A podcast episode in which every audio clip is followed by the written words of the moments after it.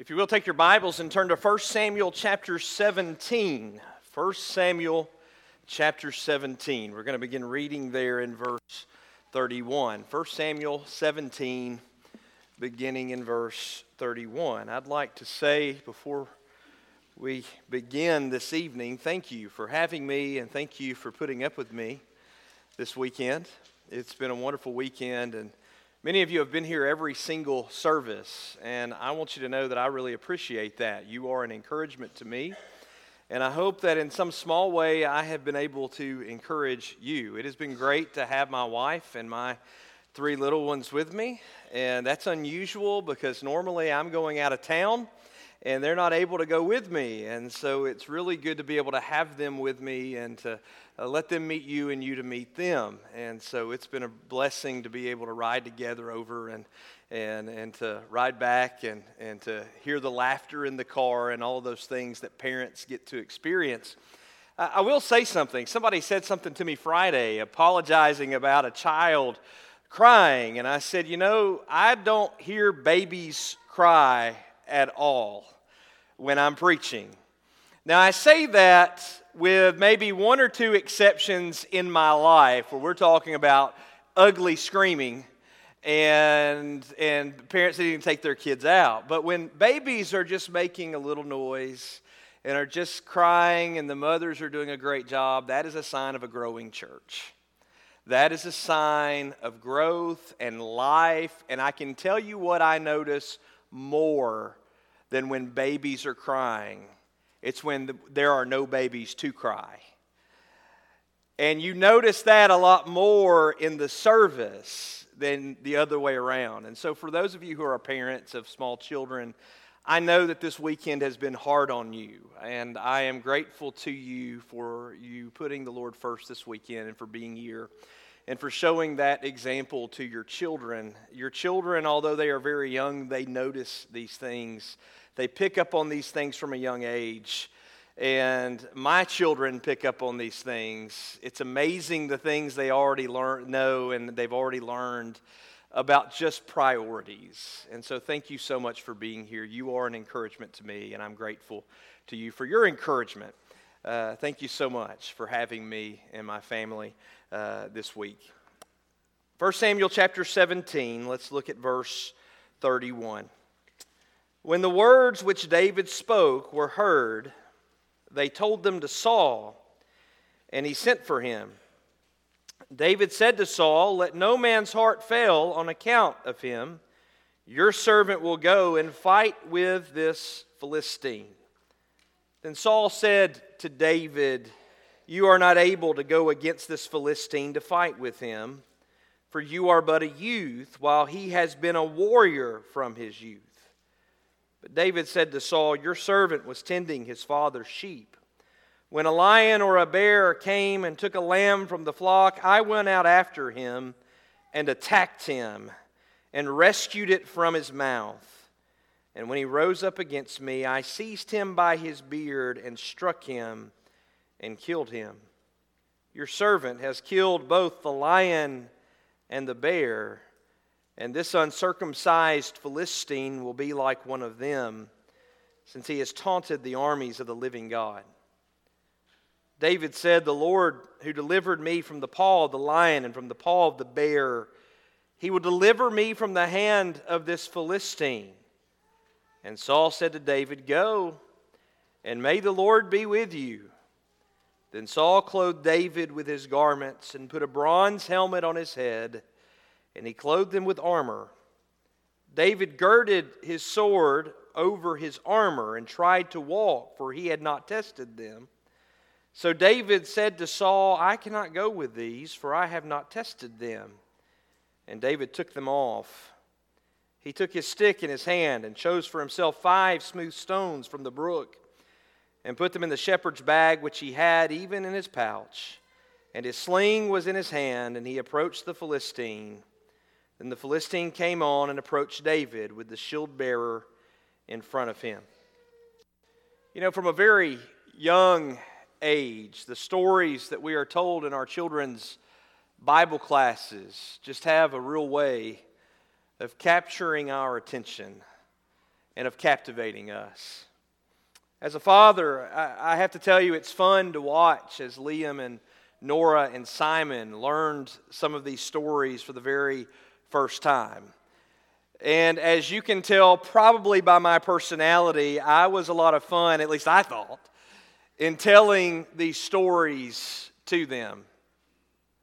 For a long time, you would ask Liam, Liam, what would you like me to preach on? And Liam would say, David and Goliath.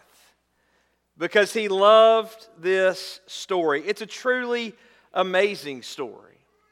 And you know, for you, it may be the story of a boy who wore a coat of many colors, who was hated by his brothers, who was sold into slavery and thrown into prison, and then he rises above all of that to become the man in Egypt. That may be the story that captivates you.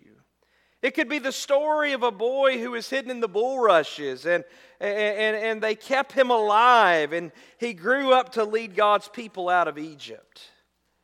Maybe it's the story of a man who was called a man of prayer who was thrown into a lion's den, and those lions did nothing to him. Or maybe even the three guys who were his friends who were thrown into a fiery furnace that was made seven times hotter than it was, was at first, but yet they survived and no harm came to them. They defied the odds. And that story captivated you as a child. Or maybe it is this story of a young shepherd boy who, when everybody else was scared to death, he said, I'll go, and I'll go and I'll fight this Philistine giant. Maybe it's the story of David. How that every day this huge giant came and intimidated God's chosen king, King Saul. And let me remind you, this was the king that looked the part. This was the king that looked like a king, and yet Saul was scared to death. And how this giant came and, and taunted the armies of the living God, God's chosen nation and God's chosen people. And every day he said, Bring forth one man to come and fight me, and we will determine the outcome of this battle just between the two of us. And nobody volunteers because they are scared to death, they are afraid. And then one day, this young confident shepherd boy comes from a distance to bring some lunch to his older brothers, and he sees what is happening, and he is offended because there is nobody who will take on this giant and who will settle this battle. And so he volunteers. He says, I'll go. He signs up to take on this giant, and everybody else tells him that he is absolutely out of his minds. He is cuckoo for Cocoa Puffs. He is absolutely nuts. Those of you in my age bracket will get the cuckoo for Cocoa Puffs reference, okay? But everybody tells him you can't do it. It's not going to work. David, you're crazy.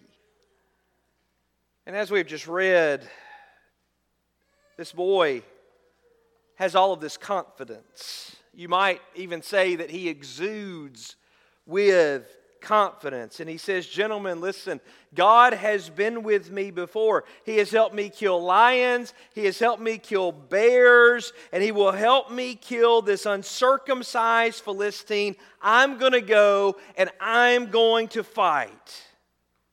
And so Saul takes his own armor and tries to put it on David. And David essentially says, Nope, that's not going to work. I don't need that. And so he goes out to a brook and he chooses five smooth stones. And he uses a sling. And as our children sometimes sing, one little stone went up, up, up. And the giant came tumbling down. Why does this story catch our attention like it does. Why is this the story where as children we hear it and we want to hear it again and again and again. Why is this story such a good story? Can I tell you, it's not just a story, it's a real event. And by the way, sometimes we read these stories in the Bible and we think of Daniel and the lion's den and Shadrach, Meshach, and Abednego. I tried hard not to say a billy goat, but Shadrach, Meshach, and Abednego almost did it again. And we hear these stories and we think, great fairy tale once upon a time in a land far, far away, and they all lived, and you can answer that, right? Happily ever after.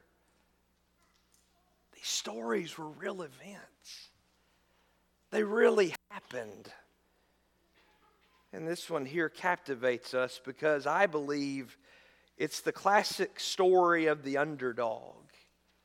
And we understand what it means to be an underdog. At least when other people play Alabama, they understand what it means to be an underdog, right? We can say that. Oh man, I've offended the Auburn fans again. Sorry. But the reality is, is we know what it means to be an underdog. Why is that? It's because we can go on ESPN tomorrow morning or we can go on CBS Sports or Fox Sports or on the internet or something like that, and we can hear all of these Monday morning quarterbacks talk about who should have won the Super Bowl and who was the underdog, and we can hear all of these commentators comment on these things. We know what it means to be an underdog, and we know what it's like to hear reference after reference in sports to David and Goliath. But it also captures our attention because I think deep down inside of us is a part of us that wants to believe that we can overcome and that we can overcome anything. And that regardless of the overwhelming odds that are against us, that with God on our side, we can fight the good fight and we can face a Goliath just like David faced a Goliath. Whatever that Goliath represents in your life, that with God on your side, you can face that Goliath. And, and what happens in life, I think, is that as we age and get older, that these stories become a lot more than some child's fable and that they become real stories. And so this evening, what I want us to do is I just want to talk to you for just a few moments about how we can be a David and how we can trust in the Lord. Four things, and then the lesson will be yours. Number one, if you're going to fight a Philistine giant, it starts with this you have to trust God. At the end of the ball game, David trusted God. And what is really interesting about this story to me is, is that what happens when David volunteers for the job, because King Saul essentially looks at David and says, You are out of your mind. What does David do? How does David respond to that? Look back at verse 33 and notice what it says. Saul said to David, You are not able to go against the Philistine to fight with him for you are but a youth, while he has been a warrior from his youth. Saul's saying, You are out of your mind. This guy has been fighting for as long as you've been alive, David. Look at him. He is ginormous, and you actually think you can win this battle. And of course, we've already read David's response to Saul. David essentially says, Hey, I've killed lions, I've killed bears, this, I'll kill this uncircumcised Philistine. God will deliver me from this giant. And Saul essentially says, and I love what Saul says.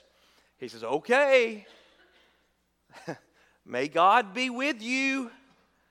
And please understand that I don't know that Saul really trusted in God to think that God was going to deliver David from the hands of this giant. In fact, I don't think Saul trusted in God to deliver David from the hands of this giant at all. I think the story reads that way.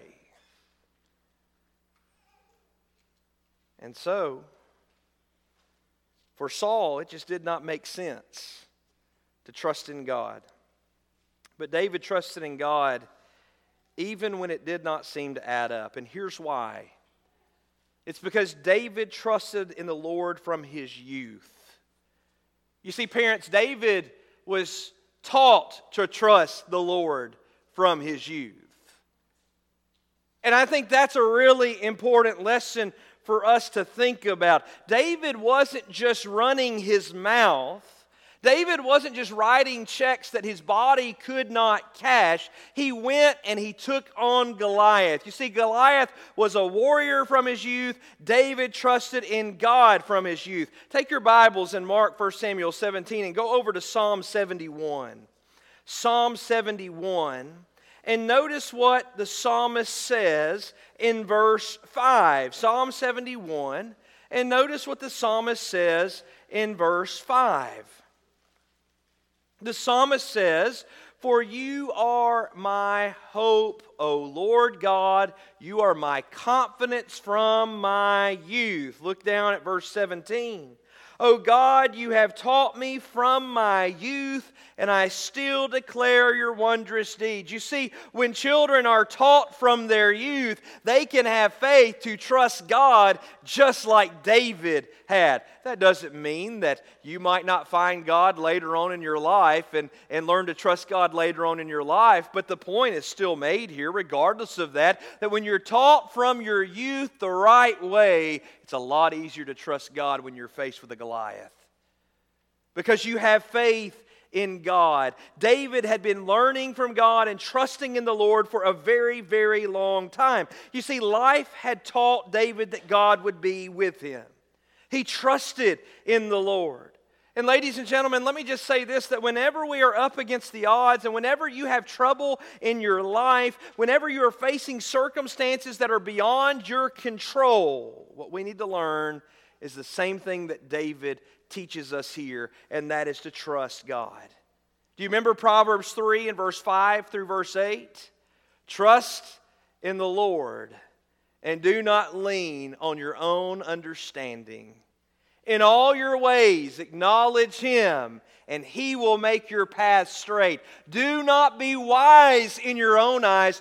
Fear the Lord and turn away from evil, for it will be healing to your body and refreshment to your bones. Don't lean on your understanding, your own understanding. Trust God. Don't lean on your own strengths. Trust God. Don't lean on your own intellect and your own wisdom and your own abilities. Trust God. Trust His ability. Trust His intellect. Trust His wisdom. You know, sometimes we sing songs like, Be not dismayed, whate'er betide. God will take care of you. And I wonder, when we're singing that, if everybody really truly means that. I wonder if people meant that three years ago. In 2020, when we were faced with the aftermath of the outbreak of COVID 19. I wonder if we really mean that when we're facing obstacles in our life. Maybe you're having marriage troubles. Do you believe God will take care of you? That if you trust God, He's going to take care of you. Or maybe you're having this moment with your teenage children and you just don't know what to do. Do you trust that God will take care of you? As long as you trust in Him, He will be faithful and He will take care of you. Do we trust God like David trusted in God? You know, as I look back on my own life, and especially as I look back on my life as a preacher, I have learned a lot of lessons but everything that I've ever learned comes back to this one point trust God. Because let me just tell you that when David went to that brook and chose those five stones, it wasn't because he was convinced that he was the best stone slinger in town. It was because he was convinced that even with five stones, God would take care of him. Again, David trusted in the Lord. And that doesn't sound like a very hard thing to say from the pulpit, does it? That doesn't sound like a hard thing to preach. You would expect somebody to come and preach about David and say, hey, trust God, right? But how easy is it for you to really trust Him when times are tough? Jesus said it this way. I've said it a lot this weekend. I'll say it again. Seek first His kingdom and His righteousness. And all these things will be added to you. Trust Him. Put Him first. And let me tell you, when your circumstances are hard and when life is challenging and when you just seem like and when it just seems like things are absolutely impossible, what you have to learn to do is trust God. And I say that because you, because you can't face a Philistine giant without trusting in God. But number two, if we're going to fight a Philistine giant, you better learn to give the glory to God. In other words, we've got to learn to honor God. Go back to 1 Samuel chapter 17 and look back at verse 26. We did not read this earlier, but look back at what it says. 1 Samuel 17 and verse 26, the Bible says, Then David spoke to the men who were standing by him, saying, What will be done for the man who kills this Philistine and takes away the reproach from Israel? For who is this uncircumcised Philistine that he should taunt the armies of the living God? Now, don't overlook this verse because there's a very important point in this verse. These are not just the armies of some nation out there, these are the armies of the living God. David understood that they belong to God. These are God's people. And ultimately, what he is doing here is he's giving all the glory to God. We need to understand that. Because King Saul did not do that. Where was King Saul while all of this was going on? You ever thought about that? He was hiding in a tent somewhere. He was allowing fear to consume him. And the rest of Israel was doing nothing more than playing a children's game of follow the leader. You see, David understood and never lost sight of the fact that God was the ruler of Israel. Look at verse, uh, verse 37 again. The Bible there says, And David said, The Lord who delivered me from the paw of the lion and from the paw of the bear, he will deliver me from the hand of this Philistine. And of course, Saul said to David, Go and may the Lord be with you. Notice again that David honors God by giving him the credit and giving him the glory for everything in his life. And even in the face of this giant, he continues to honor God and to give him all of the credit. In fact, look down at verse 45. Then David said to the Philistine, You come to me with a sword, a spear, and a javelin, but I come to you in the name of the Lord of hosts, the God of the armies of Israel, whom you have taunted. This day the Lord will deliver you up into my hands, and I will strike you down and remove your head from you, and I will give the dead bodies of the army of the Philistines this day to the birds of the sky and the wild beasts of the earth that all the earth may know that there is a God in Israel, and that all this assembly may know that the Lord does not deliver by sword or by spear, for the battle is the Lord's, and he will give it into your hands. It's like the song we just, we just sung. The battle belongs to the Lord. David's whole purpose was to glorify God and not just to teach this Philistine a lesson. He wanted Israel to learn a lesson. He wanted Israel to know that they had forgotten who they were and they had forgotten who God is and they had forgotten what God can do. David wanted Israel to know that. He wanted the whole congregation to know and to be reminded of who God was. In verse 46, he wanted the whole world to know the God of Israel. Now, for just a moment, let's pause and let me ask you this when you have success in this life, who do you give credit to? Do you call your friends and say, Look at what I have done? Do you boast about how hard you have worked and how great you are? And, and do you talk about it on Facebook or Instagram, or, or do you give the glory where it should go? Do you glorify God? Here's how you will know. When someone comes up to you and gives you a compliment, how do you handle that? Do you ever give God the glory? Have you ever told them in that moment, you know, I really appreciate that, but God has really blessed us today? I have to tell you, sometimes we look at the athlete. We're going to look at the athlete tonight, right? And sometimes we look at that guy who will say in the post game interview, he'll say, I just want to thank God and my personal Lord and Savior, Jesus Christ. And, and we are tempted to think to ourselves that that guy doesn't care a thing about God and about giving God the glory. And God definitely doesn't care about this game. You know, that may or may not be true, but there is something that we can learn from that athlete. And that is, we need to learn to give God the glory for good things in our life. To God be the glory, great things He hath done. I think one of our greatest temptations today is that instead of promoting God, we like to promote self, don't we? You ever thought about that? You ever met people who all they do is they promote self? They, they brag about themselves on Facebook. They get on Instagram and talk about how great they are with their little posts and pictures and things of that nature. And the world tells us that if you have to get out there, if you're going to get out there in this life, if you're going to make something of yourself, then what you have to do is you have to promote self. Self, self, self, self, self. There's even a magazine, you know what it's called? Self. That I've got to talk about me. I've got to talk about my. I've got to talk about number one on my, me, my, right? We know what the song is. That we've got to constantly be in the business of promoting self. David was not in the business of promoting self, David was in the business of promoting God. Isn't there a verse in Matthew 5 about that? Let your light shine in such a way that men may see your good works and glorify you because it's all about you, right?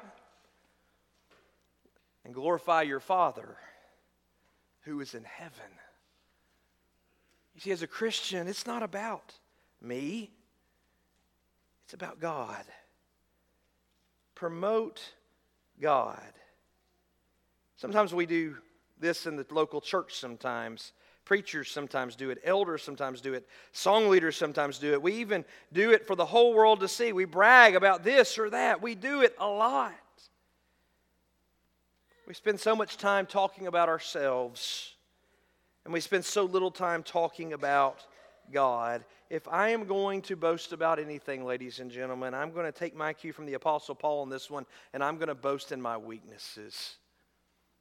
And when I compare myself to anybody on, the, in, on this earth, I'm going to compare myself to Jesus. And do you know why? It's because when I compare myself to Jesus, I see myself for who I really am. I'm a flawed individual, individual. I'm a lost individual. And without the grace of Him, I would be completely hopeless. And we see ourselves that way. We're going to give God all the glory for the great things that he's done. Number three, if we're going to fight a Philistine giant, you better be positive. I can't stress this enough. You know, we live in a really negative world. And the temptation for us is to be negative people. Can I just say we need to be more positive in our lives than we are? I mean, I want you to think about it. When I grew up, in Columbia, Tennessee, or Culleoka, Tennessee, when I was small, and we turned the news on, believe it or not, the news was actually kind of happy.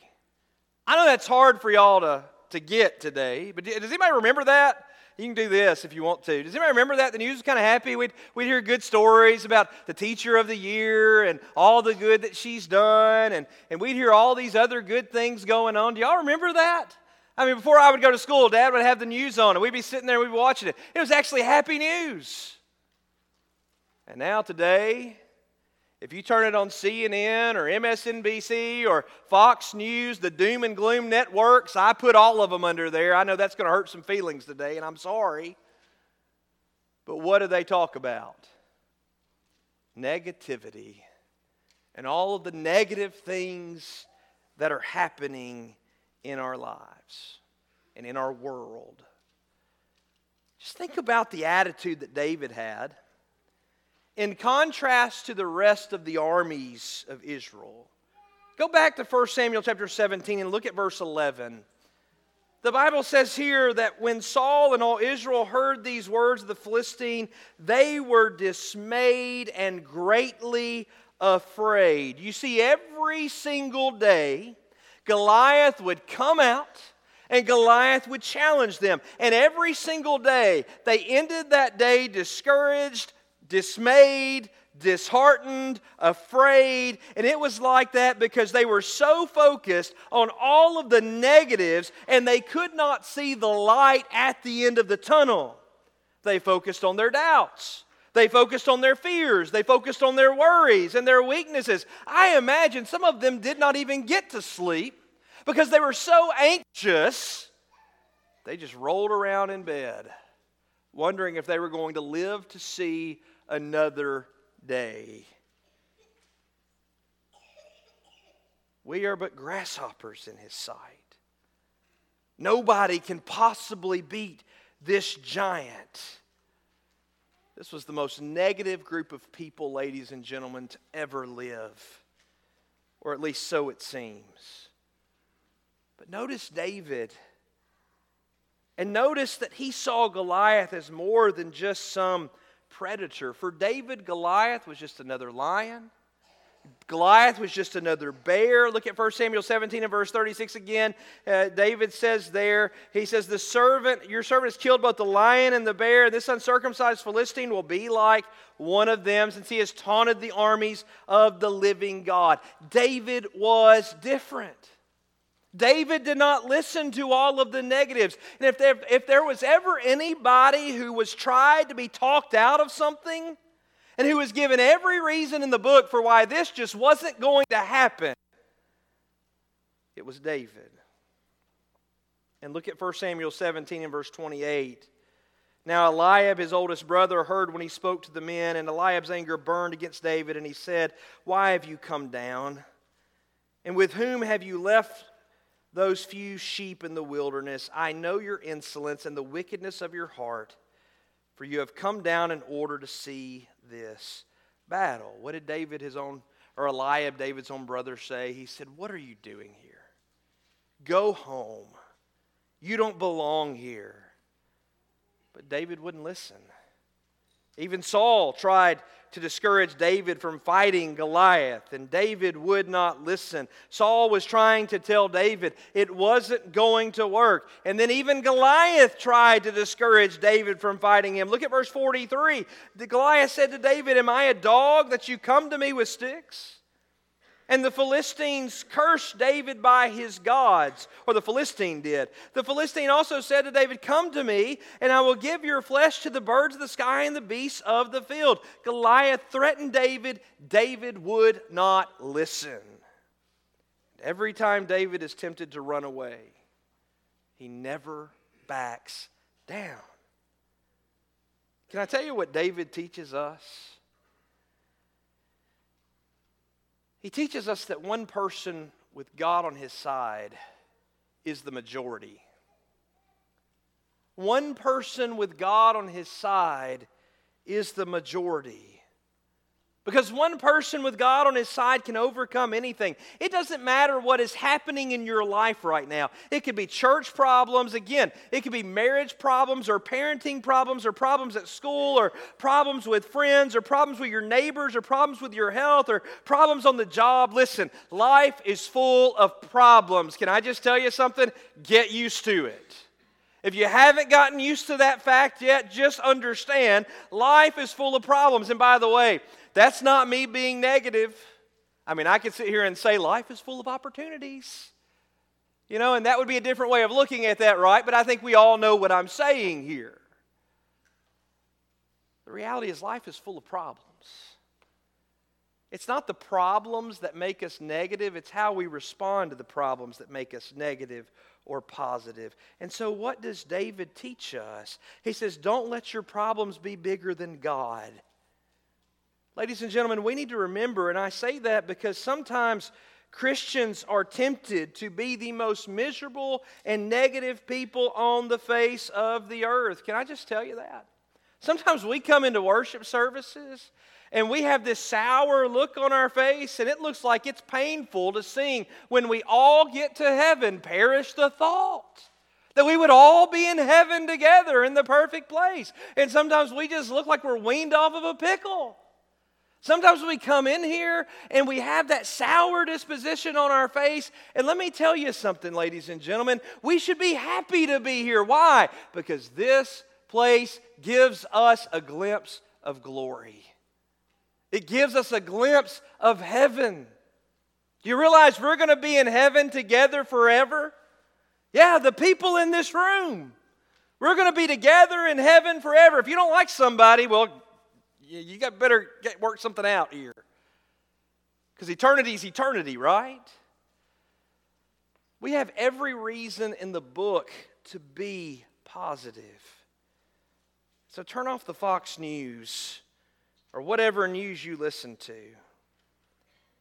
and realize how much God has blessed you and realize how much God has done for you and be positive. Do you know why people suffer with anxiety and depression a lot of times? Do you realize what that is? It's a lack of being grateful and thankful for what God has done for you. And you know what happens when we don't have that positive outlook, when we're not living every day as thankful and grateful people? Do you realize what that happens? The opposite. We're just like the armies of Israel who had no faith in God whatsoever. We are a negative mess, wallowing in our own misery because we don't trust in God. So I choose to be positive. I choose to trust in God and to glorify Him. Why? Because that's what this story teaches us, and that's what the Bible teaches us. And if we can't believe the Bible, what can we believe? Be positive because God has called us to be positive people. Then, finally, very quickly, we need to be ready. I want you to notice that David took care of his own preparations.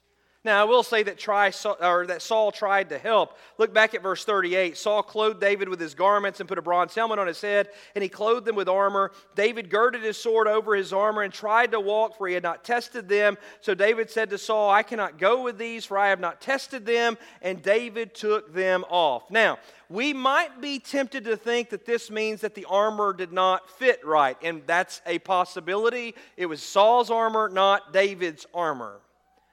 But I think the greater part of all of this is that David really did not know how to use the armor. Why do I say that? It's because David was not used to it. I don't know if David had ever even worked with armor before. And I say that because David was not a warrior, David was a shepherd. David knew how to sling stones to protect his flock, but he was not a trained warrior. He was a trained shepherd. Look at verse 40. He took his stick in his hand and chose for himself five smooth stones from the brook and put them in the shepherd's bag, which he had even in his pouch, and his sling was in his hand, and he approached the Philistine. You know, part of what captivates us in this story is this image of this bold, large, overgrown warrior in armor with a spear that weighed more than David weighed. And then there's this little shepherd boy who is dressed in a tunic with essentially a fanny pack and a sling. No helmet, no shield, nothing really to protect him. And he wins. You see, David did what he was prepared to do. Here's the point God used David as he was prepared. And that stresses the importance of us making preparations in our own lives. In Philippians 2 and verse 12, Paul tells the brethren in Philippi there to work out your own salvation with fear and trembling. In other words, it's our job to do the work. And that means that God is not going to do everything there is to do for you. We have a part, you have a part in the action. You know, I think our problem is that sometimes we doubt the abilities that God has given us. Here's what I want to say about that your spiritual arsenal may be very, very small. But if you trust in God and you give God the glory, He can still use five stones in a sling to defeat your giants. In fact, He can use just one stone And too many times, it's not just doubting our own abilities, but it is doubting the God who gave them to us in the first place. And here's the point God does not work in the lives, or God does work in the lives of those who love Him. I don't know about you, but I believe that with all of my heart that God works in our lives. Now, please don't misunderstand me. I'm not teaching Calvinism here, where, where I'm saying that God is always working in our lives and everything that happens, God wanted it to happen. No, I understand Ecclesiastes 9 and verse 11 says, Time and chance happen to all. I get that. But that does not dismiss that God does work in our lives through providence, through natural means. And I may not know how or when or what God is doing, but what I need to remember is that God is doing, and that He may be using me, and He may be using you as instruments in His providence. How awesome is that? And if that, and that if I'll just trust Him and glorify Him and honor Him and be positive, then He will take care of me. And I can make a difference in this world regardless of what I'm faced with. I hope I've been able to encourage you in some way. Trust God, glorify God. Be positive. Be ready. I hope that you'll do that. Thank you so much for having me and my family this weekend. And I hope that something that I have said can help you in some small way to be the kind of person God wants you to be. You may be here and you're not a child of God. There is no better decision that I've ever made in my life than to serve God. Because, just like David, God has always, always provided for me and protected me and have, has been there for me. The Bible says in Mark 16 and verse 16, He who has believed and has been baptized shall be saved. There may be somebody here today who has not done that. Don't leave here without entering into a relationship with Jesus through the waters of baptism. You may be here and you've done that, but maybe you just haven't trusted in God or glorified God. Maybe you haven't taken Him seriously. Maybe you have just been a negative mess and that's drug you down further and further to where your attitude is not right. Maybe you have some sin in your life that you just can't overcome and you need the prayers of the church to, to help you overcome. The, righteous, the faithful prayer of a righteous man can availeth much. Imagine what a church praying for you can do. So, if we can help you in any way to be right with God this evening or this afternoon, let us help you. And let us help you right now as we stand together and as we sing.